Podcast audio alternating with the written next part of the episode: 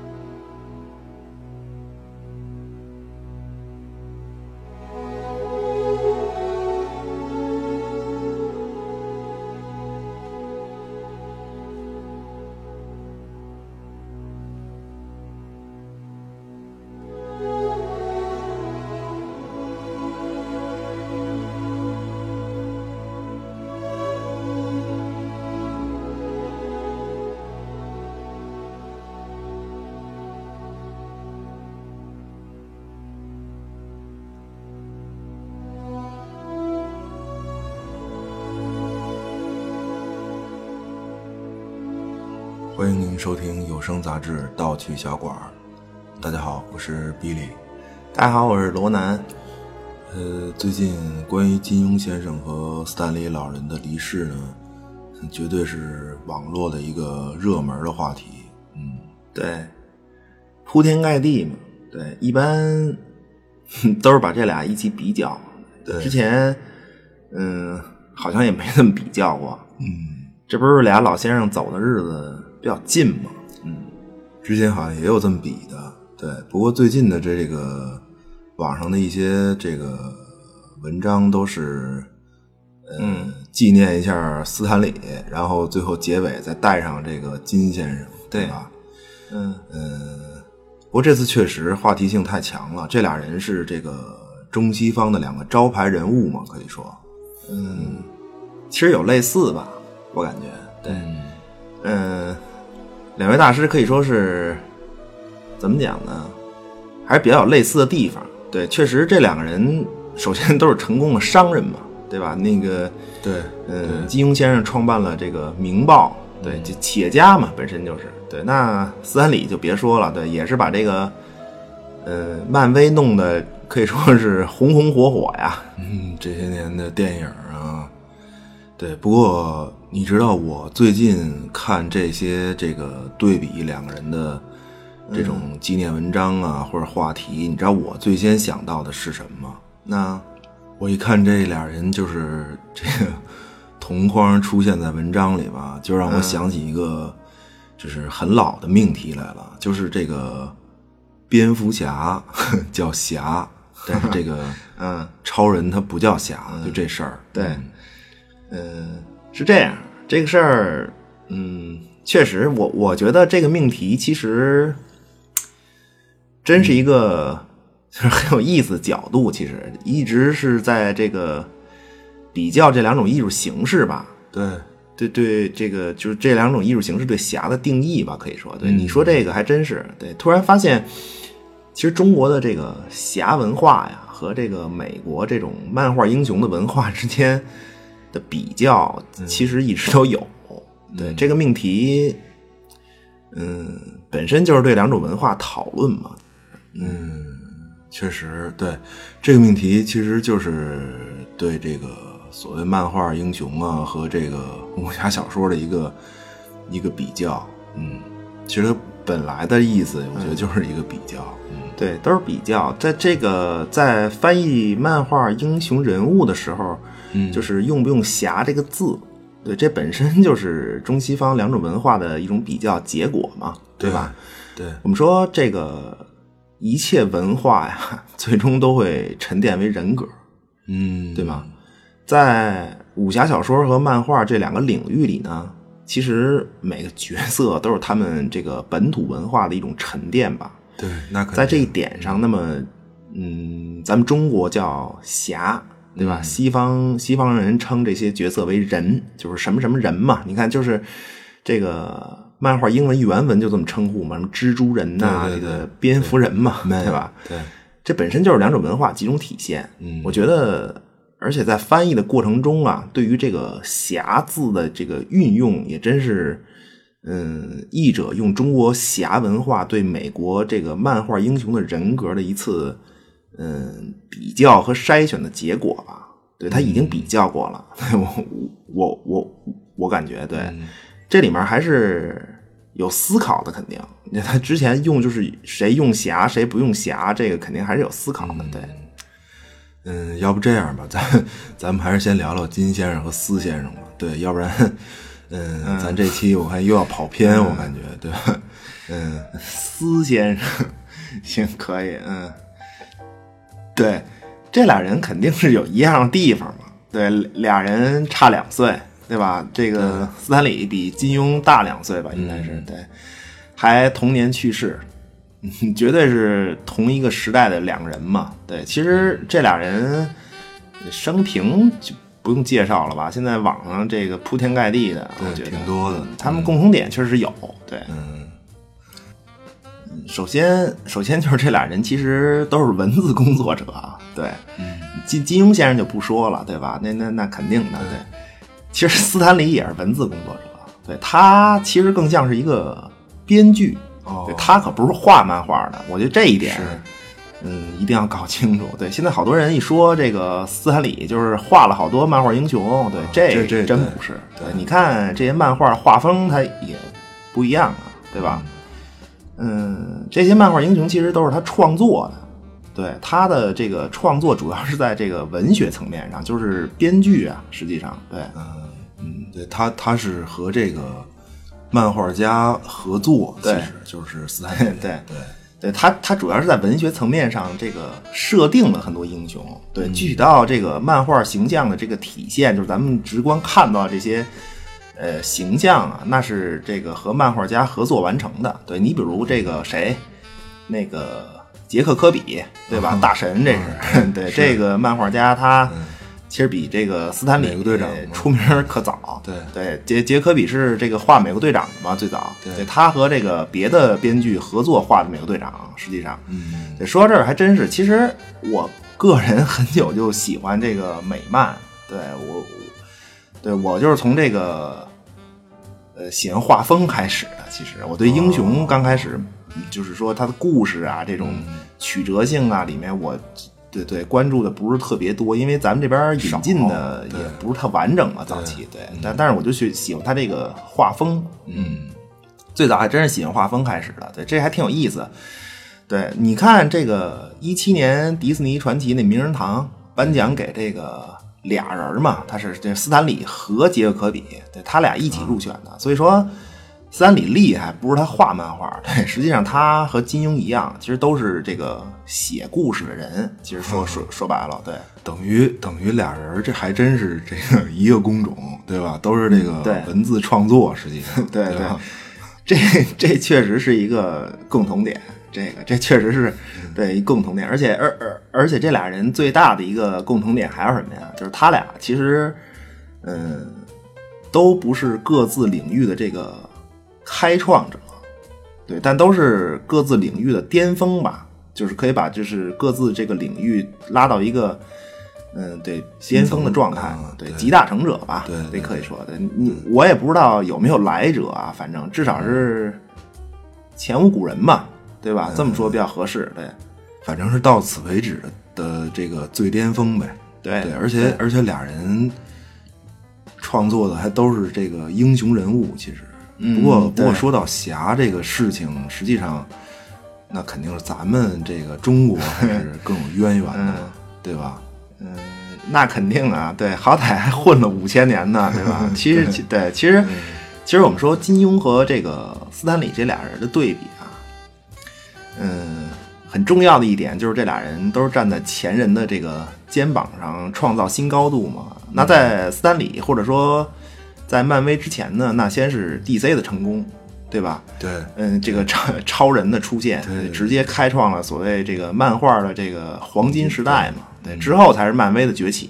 嗯，对，漫威其实说这个整体超过 DC，那都是嗯上世纪七十年代的事情了。嗯，对，那您超人三几年就有了嘛？对，不过这肯定就是，就是说这个漫威后来居上吧？嗯，是肯定是斯坦李的功劳嘛？对他把这个漫画英雄带到了一个新的高度，对我感觉，嗯嗯，反正反正现在是，反正 DC 跟漫威可能也是各领风骚几十年呗。不过现在，反正现在看 DC，其实想弄也够呛，能翻身，我感觉。对你，你别看这个斯坦李之前这个 DC 折腾那么厉害，嗯，对，DC 的困境啊，说到底其实就是，呃，斯坦李斯坦李成功的地方嘛，对，或者说就这个 超人的困境，其实就是在这个设定上吃了亏，嗯，这后面聊吧。对，DC 能不能翻身我不知道，反正现在看。和漫威这个并驾齐驱，真是够呛。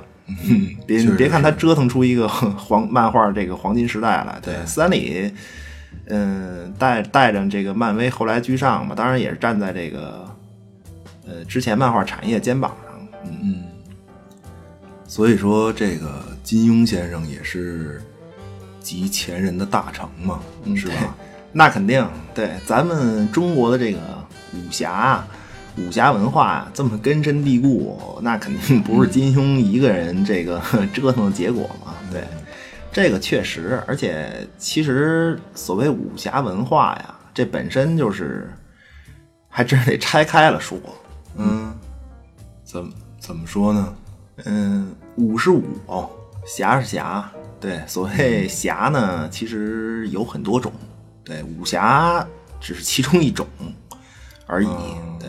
这个怎么讲啊？这个，对，你看，咱们今天看啊，这个武侠这个武啊，在咱们中国呢，就是功夫嘛，对，武术，对，就是这个属于有意在身的这种，对。但实际上，咱们中国的侠这个概念，就是从诞生的时候，并不是伴随着这个所谓武艺高超这事儿的，对。可以说，咱们中国的这个侠本身啊，是和这个武，就是说和这个能力吧。对，是没有什么，没有什么必然的联系。嗯，就是侠不一定会武功呗，是这意思吗？嗯，对。而且武功，而且会武功的不一定是侠。对，这个我觉得是一个特别重要的一点。对，就咱们今天的话题啊，可以说纪念两位先生。我觉得所谓侠是一个不得不说的事儿。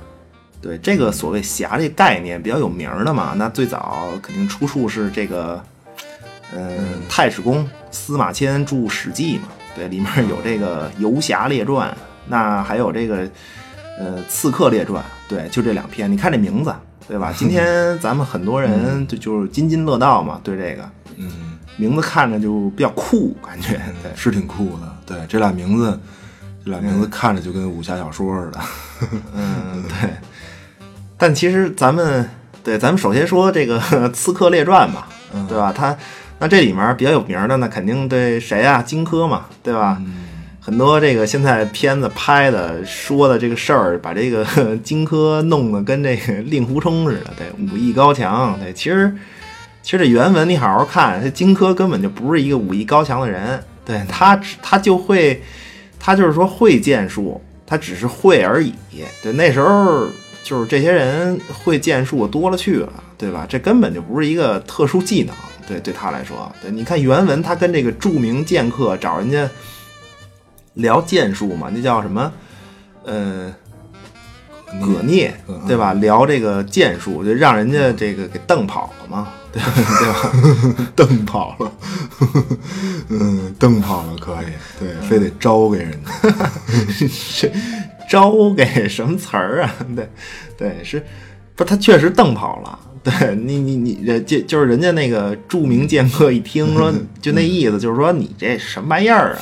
对吧？对，嗯，其实《刺客列传》说的就不是这个刺客多能打，对他，他不是说这个事儿，根本就对司司马迁要说的就是这个士为知己者死嘛。对，他说的是这个事儿。你你多能打，其实没有用。对你得有道义嘛？对，他说的是这么个事儿。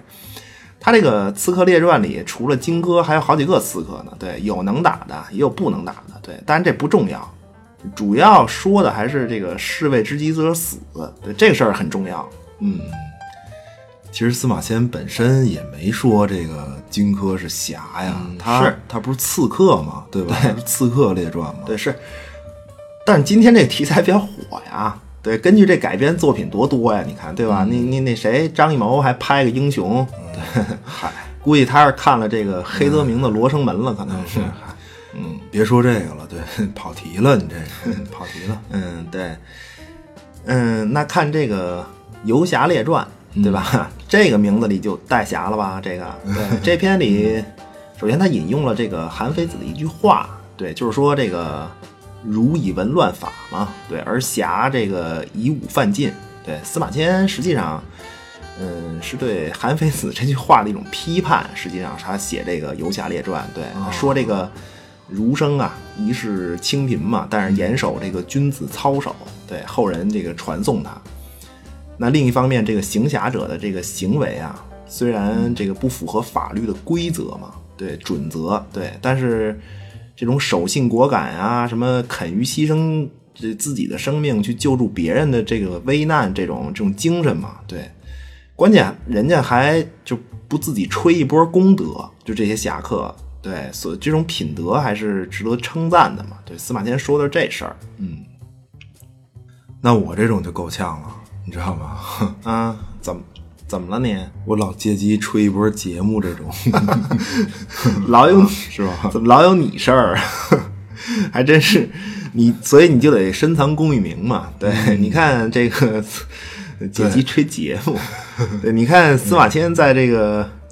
就是司马迁的时代啊，他就给这种侠义的这种行侠的行为吧下了定义了嘛，其实对吧？嗯，并不符合法律的规则。你看他说了嘛，嗯，所以你看这个，其实韩非子这个说侠是以武犯禁这个事儿啊，还真是被这个漫画英雄经常讨论，对吧？你看从超人到蝙蝠侠、蜘蛛侠，这都有这情节。你你你你电影不也是吗？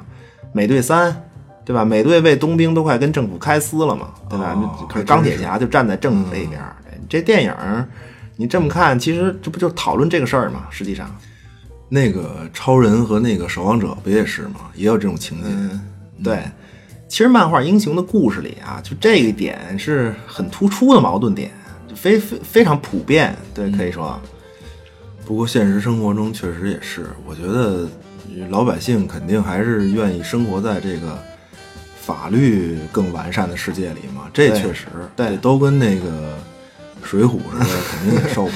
嗯，对，对吧？对，动不动就把人给杀了。对，那肯定，因为因为这个侠这概念虽然对和和这个武没有直接联系嘛，对，但是如果要行侠的话，那我们说这行侠仗义嘛，行侠就要就就要通过手段了嘛。对，那这个手段也是有很多种的。对。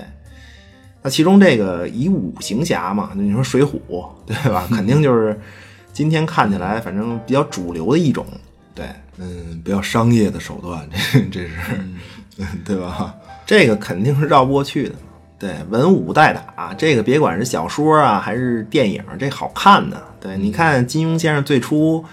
嗯，创作武侠小说，他也是因为这个新派武侠，就是新派武侠小说刚刚兴起嘛。对他也是，就是属于这种，嗯，被出版商约了稿子的嘛。对，出版商肯定那商业目的，对吧？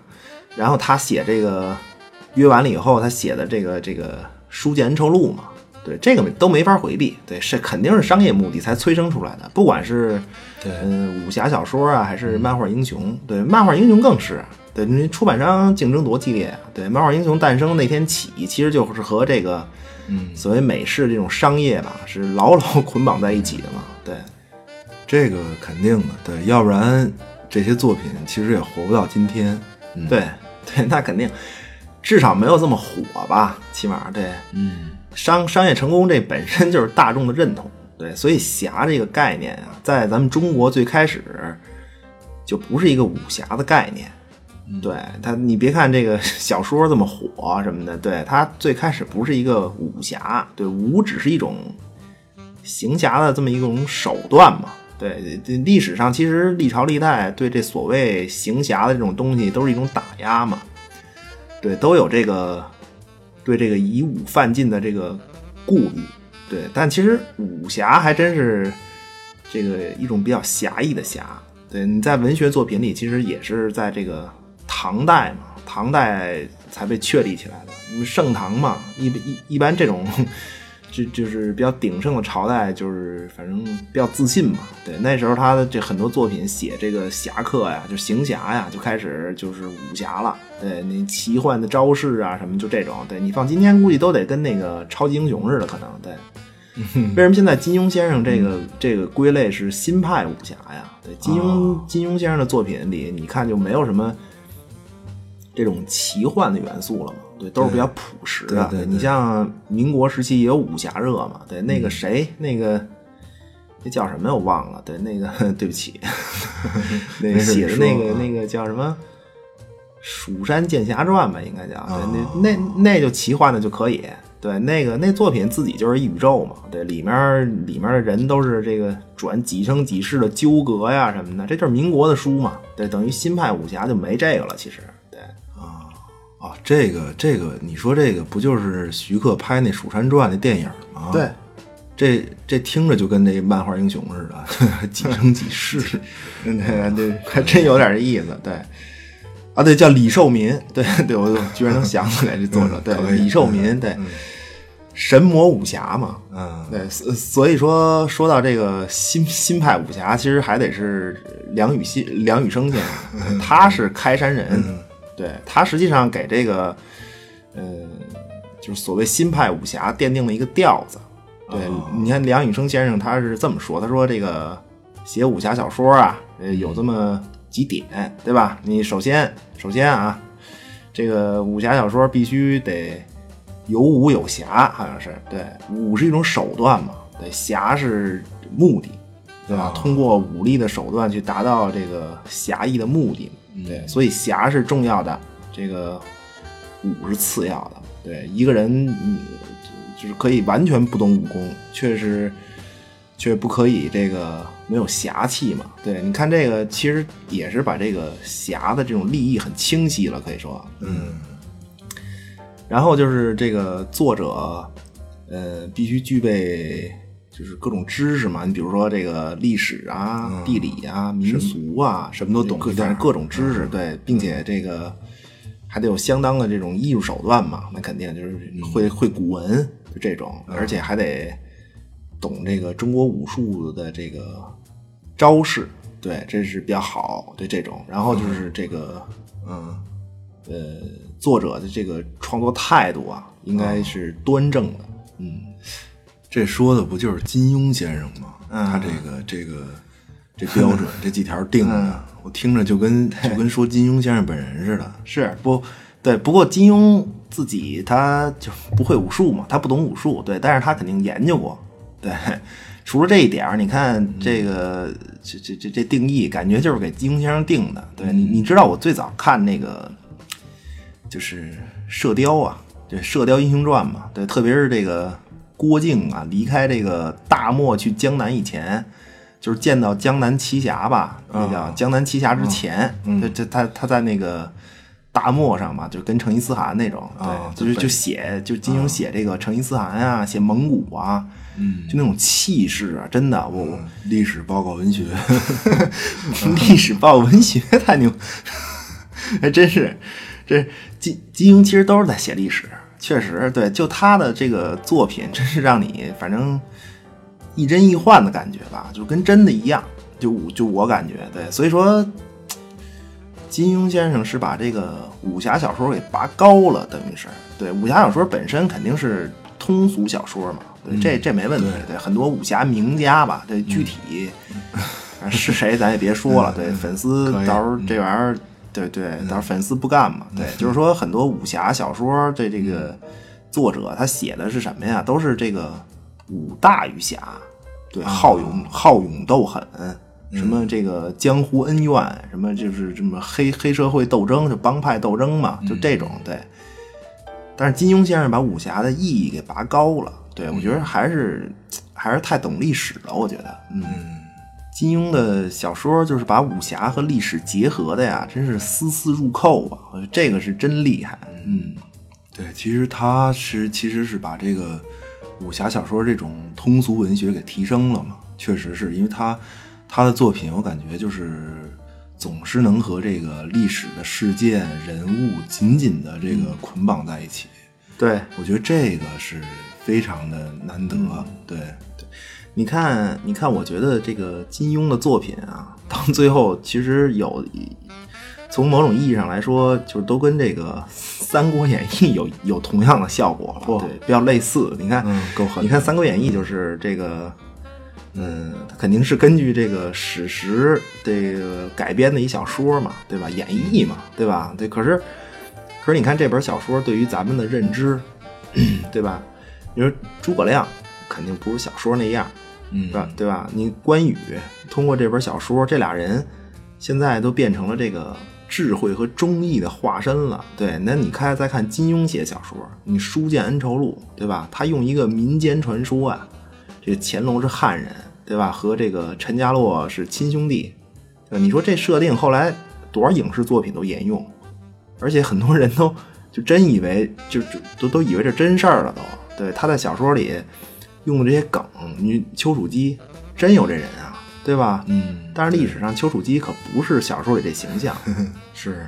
但是现在大家一想，再通过影视作品一渲染，对吧？嗯。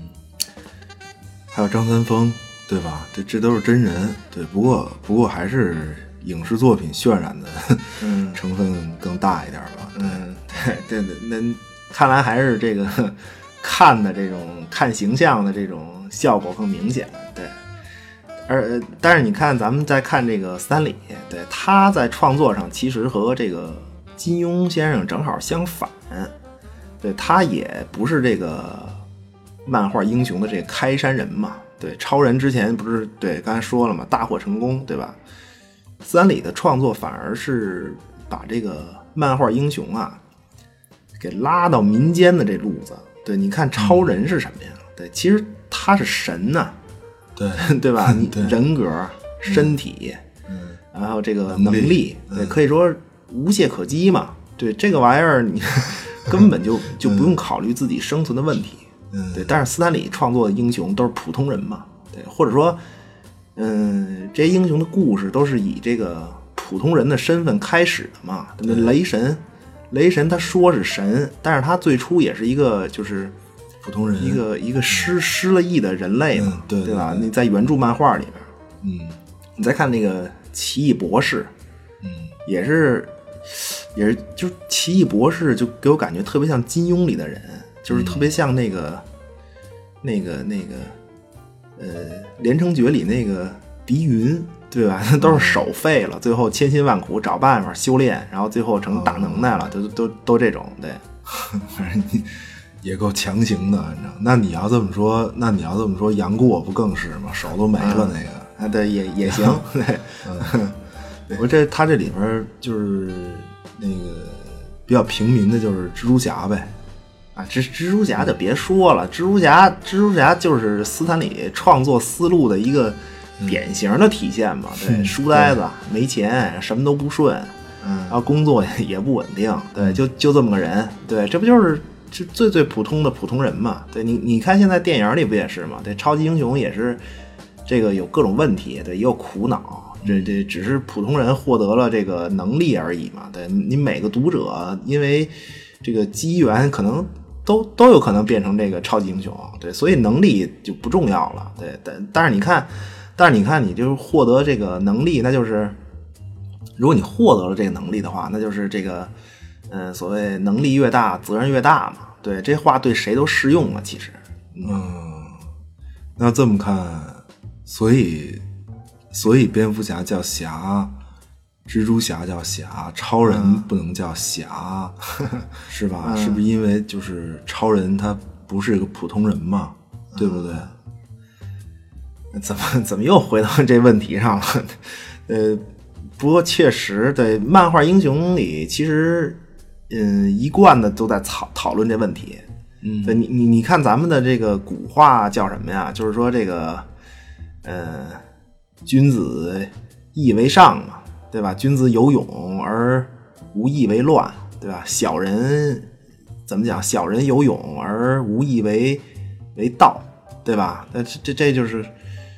君子小人有勇都可以有勇，但是这个义是衡量他们这个是否作乱的这个标准嘛？这个义其实就是侠。对你，你看，不管是金庸小说里，还是这个嗯斯坦李的漫画里，其实都一样。这漫画英雄其实也是属于这种有义在身嘛。不过这个漫画英雄这个武艺就比较广泛了，其实对我感觉。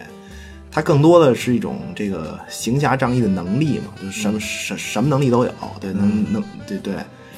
超人，你说他他就他那个就就不叫武艺，我觉得。你说他站着不动，坏人 坏人不也得死吗？对，真是对。不过那个蝙蝠侠那是武艺，对对。当然他还是靠这个高科技装备和侦探的这种智慧嘛，对。钢铁侠也靠这个嘛，嗯，对，高科技装备和这个科学家头脑嘛，对吧？不是，主要是钱。你知道吗？这俩人主要是钱，对，嗯，对，这个很重要，对对，嗯，这钱还真是比较重要的一个，嗯，一个区别吧。对，这个这个漫威和这个漫画英雄和这个武侠小说的里面这些英雄，这还是 挺重要的区别。你看金庸里面，金庸写这个武武武武侠的这个小说里面，好像钱好像不是一个。不是一个太重要的因素，我感觉对，反正这些元素都是漫画英雄的能力嘛，对，是他们能够行侠仗义的一种手段，对，但是，嗯，他们获得能力的方式那各自不相同，对吧？有的是生来就有，有的是这个因祸得福，也也有这个痛苦痛苦挣扎，对，这并不以这个自己能力而觉得自己多说多牛逼的这种，对你好客不就是吗？嗯。咱们觉得班纳博士这一变身毁天灭地，其实都扯淡。我跟你说，人家自己痛苦都不行了，你知道吗？而且，你看漫画里那些反派，对吧？其实也都是有能力的，对，甚至能力比这个主角都厉害，对吧？但是他们不是侠呀，他们是反派。你看金庸小说里的侠，对吧？东方不败那绝对不是侠。你你你你要说东方不败那多厉害啊？呃，对。对吧？你刚刚才不是也说嘛？说说会武功的不一定是侠，对。但是咱们的武侠基本都是修炼出来的，你你你不觉得吗？嗯。可是漫画英雄好像都是就是，咣当一下就 咣就这种 咣当太牛逼。对你，对你用咱们这个侠的概念来套的话，其实这个 咣当，对，其实其实漫画英雄。这个我感觉，凡是生来就有能力的，对，而且不是来自于这个人类这个种族的这个人民群众的，这个呃，都不是侠。对你，你看《X 战警》就是，对，他都是外号嘛，什么凤凰啊，啊，那个镭射眼，还真是金刚狼。对，其实其实《X 战警》就不能套套用咱们这个侠的概念。对，《X 战警》其实核心说的就是这个美国社会移民文化嘛。对，他梗的实际上种族问题。对，是是超级英雄，但是他他他是超级英雄，但他不是侠，还反正这是我的一个分辨方法吧，这个比较个人的一个一个看法。对，哦，那所以超人就就不过超人就是与生俱来的能力呗。对啊，对，那超人他是个外来者嘛，首先对吧？外星人对吧？这这肯定这肯定不是来自于人民群众的嘛，对吧？而且他。其实，嗯，就是刚才也说嘛，就是设定上有问题。对他最早那个设定太太牛逼了，说实在的，对，超人诞生在这个大虾大萧条时期，其实那么火，实际上它属于一种这个通过漫画的这个造神运动嘛，对，时代产物呗。对，你看，你看 DC 在这个漫画里，这个电影里。这个玩命给超人加各种什么内心戏呀，各种加，那其实不好弄，都不好弄。你你你你看电影里就是这个这个谁，应该是凯文科斯特纳吧，就是演他爸，对吧？人家这个蜘蛛侠家长怎么说呀？说这个能力越大，责任越大。家长，哎，你看这个，对吧？一一个凡人修炼的这种感觉，对吧？可是你看超人，超人他爸这养父怎么说呀？说别出手。人类还没有做好准备，对吧？你看这个，嗯，对，所以超人怎么着，我看也也变不成这个斯坦李这一路的英雄，我感觉，对，确实，斯坦李怎么创作，就是怎么怎怎么用创作把这个呃超级英雄拉下神坛啊？拉谁呀？对，说白了就是拉超人这种。对，斯坦李创作的英雄大部分都是侠嘛，对，除了 X 战警吧，对，还有浩克。嗯，你看浩克，其实，呃，咱比较多叫他绿巨人嘛，对吧？其实他原文叫就叫浩克，对他皮肤也不也不是一直都是绿色的，对他，那他就不能叫侠，我觉得，对，个人感觉，那浩克其实主要梗的就是化身博士嘛，对，那那是一个 精神分裂的这么一个小说，不是，所以现在这个电影里浩克 专门搞笑了嘛？嗯，对啊，那班纳博士本身就就搞笑，对，然后变个绿胖还是搞笑，对，反正绿巨人的设定也是有点儿就是不好弄，其实对他这个嗯精神疾病比较严重，对对对，嗯，可以可以，多重人格这是，嗯嗯嗯，对，而且你看之前这个绿巨人的电影其实都不不太成功，嗯，一般，对，但但是他在复联里可以。复联可以，对，没没没问题，对，这这种群像电影里绝对是一个这个怎么说笑点担当啊，可以说，对，要 要说美国这个漫漫画英雄这种文化输出，真的，你说起电影来，真是，嗯，可以说是比咱们这种 武侠文化传播厉害多了，对，这个确实是。但是咱们那会儿就是就是香港功夫片儿，不是也挺厉害的吗？我感觉九十年代之后就不行了嘛，对吧？你咱们那会儿，嗯，香港功夫片留给世界的其实更多的是一种风格，对。但是，嗯，漫威这种英雄电影可真是拍一个人是一个人啊，一个个都是人物啊，给你留住的。对，你说一般的观众现在问你，就是随便说一个吧，你你你你，比如说问你这个这个钢铁侠。对吧？第三部什么内容？对吧？你你记得吗？就就马上就说，我操！我我进无言以对，真的，我想不起来。不是，真是对，不是你无言以对，你知道吗？我自己问这问题，我自己都记不住。但是说钢铁侠这人物，你别说看过的观众了，你就现在没看过的，估计也都知道，对吧？对，这个就就就就不一样了。对，那你像这个这个超人啊，什么蝙蝠侠这种，那这这这那那更得了。对对，不过你说，嗯，不过你说钢铁侠的情节这个问题，还真是让我挺尴尬的。你这突然一问，你知道我最喜欢的这个，嗯，这个荧幕里的这个漫漫威英雄，其实 就是钢铁侠，对吧？嗯，是，嗯，而且而且我最喜欢的这个漫威电影呢，就是。到目前为止吧，对，就是钢铁侠的这个第二部啊。对，虽然我依然是想不起什么情节来了，但是我，但是我最喜欢的就是钢铁侠第二部啊。不是这话题，你现在就要说吗？还是等会儿？还是没没事儿说了吧？憋不住了。你刚才一问我这个太尴尬了。对，我先我先说我的吧。对我先说我喜欢的这个，一会儿你再说。嗯，行行，你你对你先说吧。嗯。就是我为什么喜欢这个第二部钢铁侠呀？其实其实钢铁侠无所谓，你知道吗？我喜欢的是 AC/DC，对，我喜欢这乐队 啊！我操，真够怪逼的！你这太怪了，这个闹了半天，嗯，是行，嗯嗯，你知你知道我第一次就是看这个钢铁侠二的这个预告片啊，我都疯了，你知道吗？因为因为我听这个打口磁带啊。第一张就是我的第一张打口袋，就是 AC/DC，就这个钢铁侠第二部啊，我自己去这个电影院赶上过包场。对，当时因为那个我在广西出差嘛，嗯，对，那个当时工作日，然后电影院都没人，然后我就我就等于就是花了这个一个人的票嘛，然后包场，那没人嘛，对吧？然后就当时连续看了三遍。哇！就在那一个电影院，嗯嗯，真行。不是你是你是当时当这个 MV 看的吗？我真没想到你你你居然是通过嗯，居然通过这个。反正对，总有总总有一个打动你的嘛。对，嗯嗯，确实是当演唱会看的，你知道吗？太爽了，就我一人。然后那个他那个电影院就是和这个就咱北京这条件其实是一样的嘛。一模一样，而且环境还特别好。对，你想吧。对，不过，嗯，不过确实挺怪逼。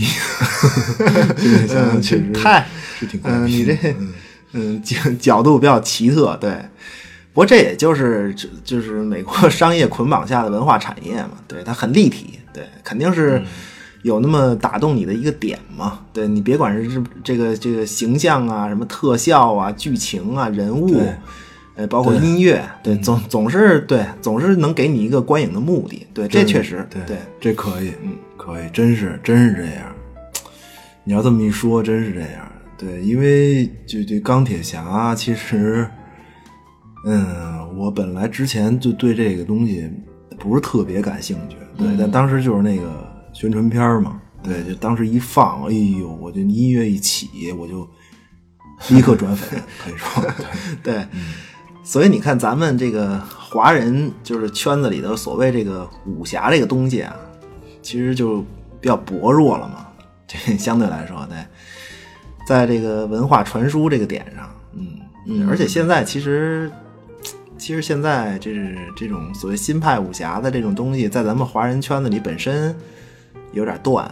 对，现在很多更年轻一些的人，好像看金庸的都比较少了。对，而且现在你看，这是好多都是玄幻武侠，就是那种东西。修仙说回来啊，你你比如这个这个这个西方人对咱们中国功夫片的记忆，最后沉淀到今天就是一个李小龙，对吧？你还有谁？呃成龙、李连杰，对吧？你记住都是这些演员呀，对吧？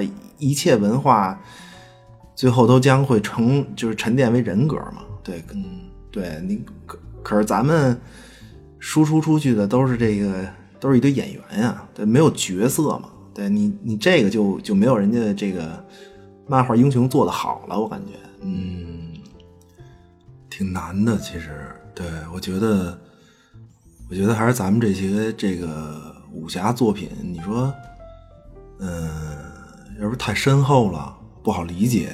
嗯，反正嗯说说不好，嗯不说这个了，就就就这。刚才我包场这个这这这这这事儿，咱们说说这个。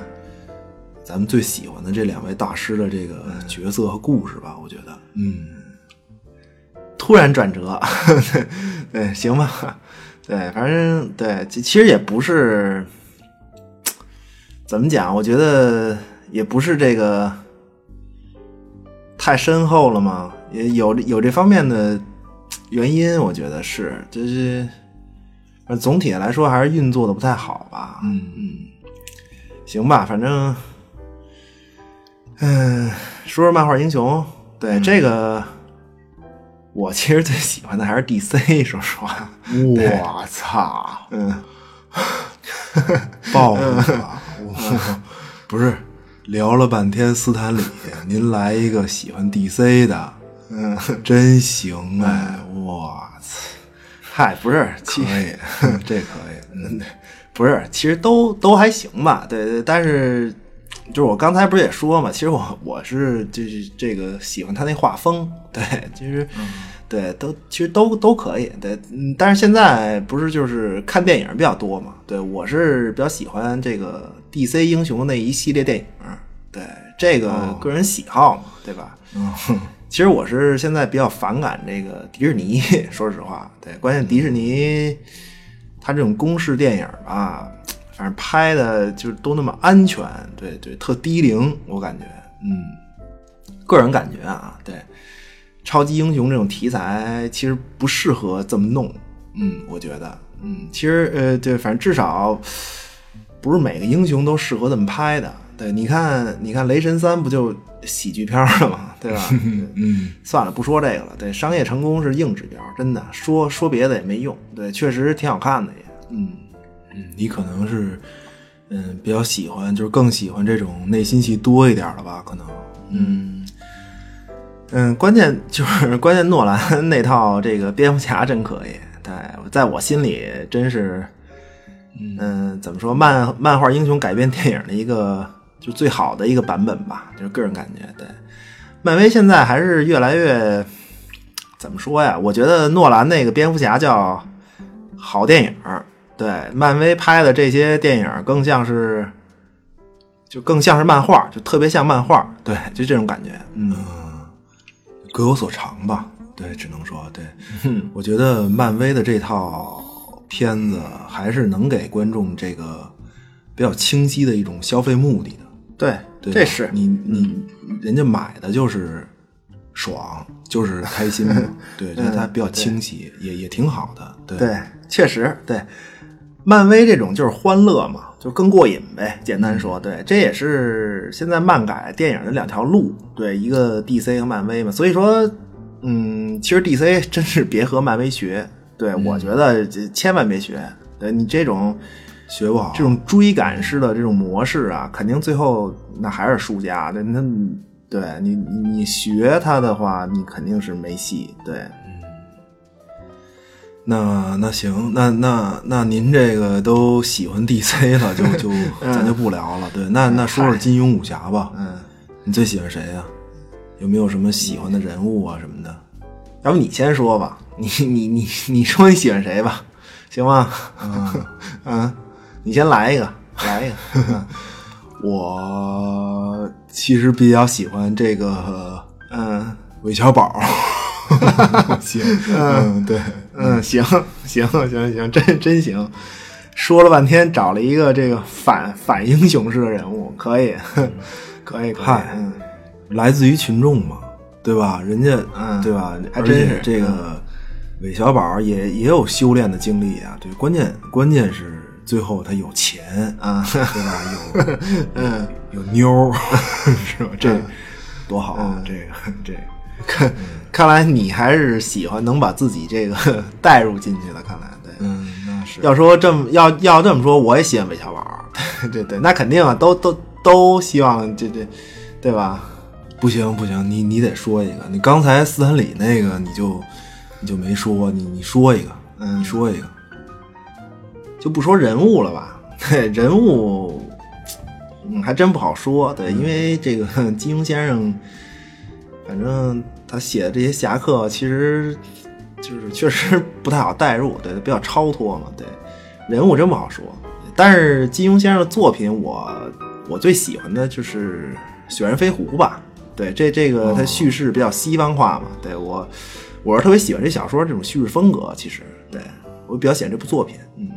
那你其实喜欢的还是黑泽明吧？你其实你《雪山飞狐》叙事，这不就跟《罗生门》一样吗？这不是嗯说了半天，对吧？对反正就是比较喜欢这部作品呗，对，就是感觉比较神秘嘛。嗯，对，行吧，反正说差不多了，最后再总结一下，嗯，今天这期 不好总结，其实对，毕竟这个中西两位文化巨匠嘛，算是对，总觉得这本来是就是我跟比利是商量想是 想说点什么，对，最后发现咱俩聊这个。这聊的也是天 天上一脚地上一脚的，对。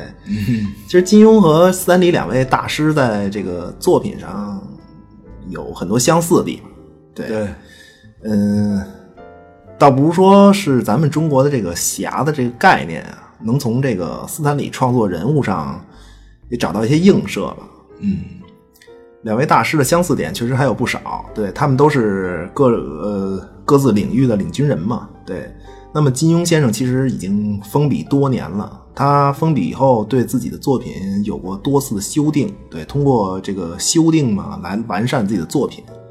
那么斯坦李呢，其实现在我们看到的，不管是漫画也好呢，还是电影，其实他创作这些漫画英雄也是在被一直调整吧，来符合现在的这个世界。嗯，其实斯坦李也很久没创作新的角色了吧？就是比较有名的这些角色，嗯应该都是他以前创的创作的，对吧？对对，那、呃、这俩人其实创作高峰都已经过去很久了。对，不过对，嗯、不管是在武侠的世界里呢，还是在这个漫画英雄的世界里，他俩就好像，嗯、怎么说呀？嗯、像各自领域的大家长一样嘛。对、他们至少在这儿。嗯呃你会觉得这个故事的世界里呢，还有一个这个能够把握命运角色的这个神存在。对，你会有所期待嘛？对你像。啊，是比如说你啊，金庸先生又又又出修订版啦，什么 对，然后像斯坦李先生，那就是呃客串各种电影嘛，对你你对，但但是他们现在反反正都走了。对，两个世界的故事，那当然还会继续下去。对，嗯不知道他们接班人何时出现吧？对，作为读者和观众呢，我们始终期待吧。对，纪念两位先生。嗯嗯对，嗯，反正仅以本期节目纪念金庸和斯坦李两位先生吧。对，因为嗯，本来其实都不想做这个节目，但是后来嗯，确实觉得是呃有话想说。对，呃，反正我们可以继续在他们的作品的世界里呢。不管是欣赏这个世界，还是在呃幻想中快意恩仇，对，呃，作为读者的我们呢，至少还有所慰藉，这也就足够了。对，谢谢大家收听本节目，求评论、转发、订阅，呃，谢谢光临，我们下期再会。谢谢您的收听，大家再见。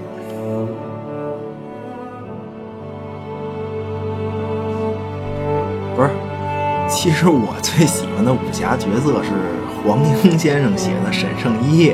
大哥，哎，不是就刚才说喜欢漫画人物，您来一 DC，现在说金庸先生，您又来个这个，不是这人谁呀、这沈圣一，我都我都不知道这人。你你你你你你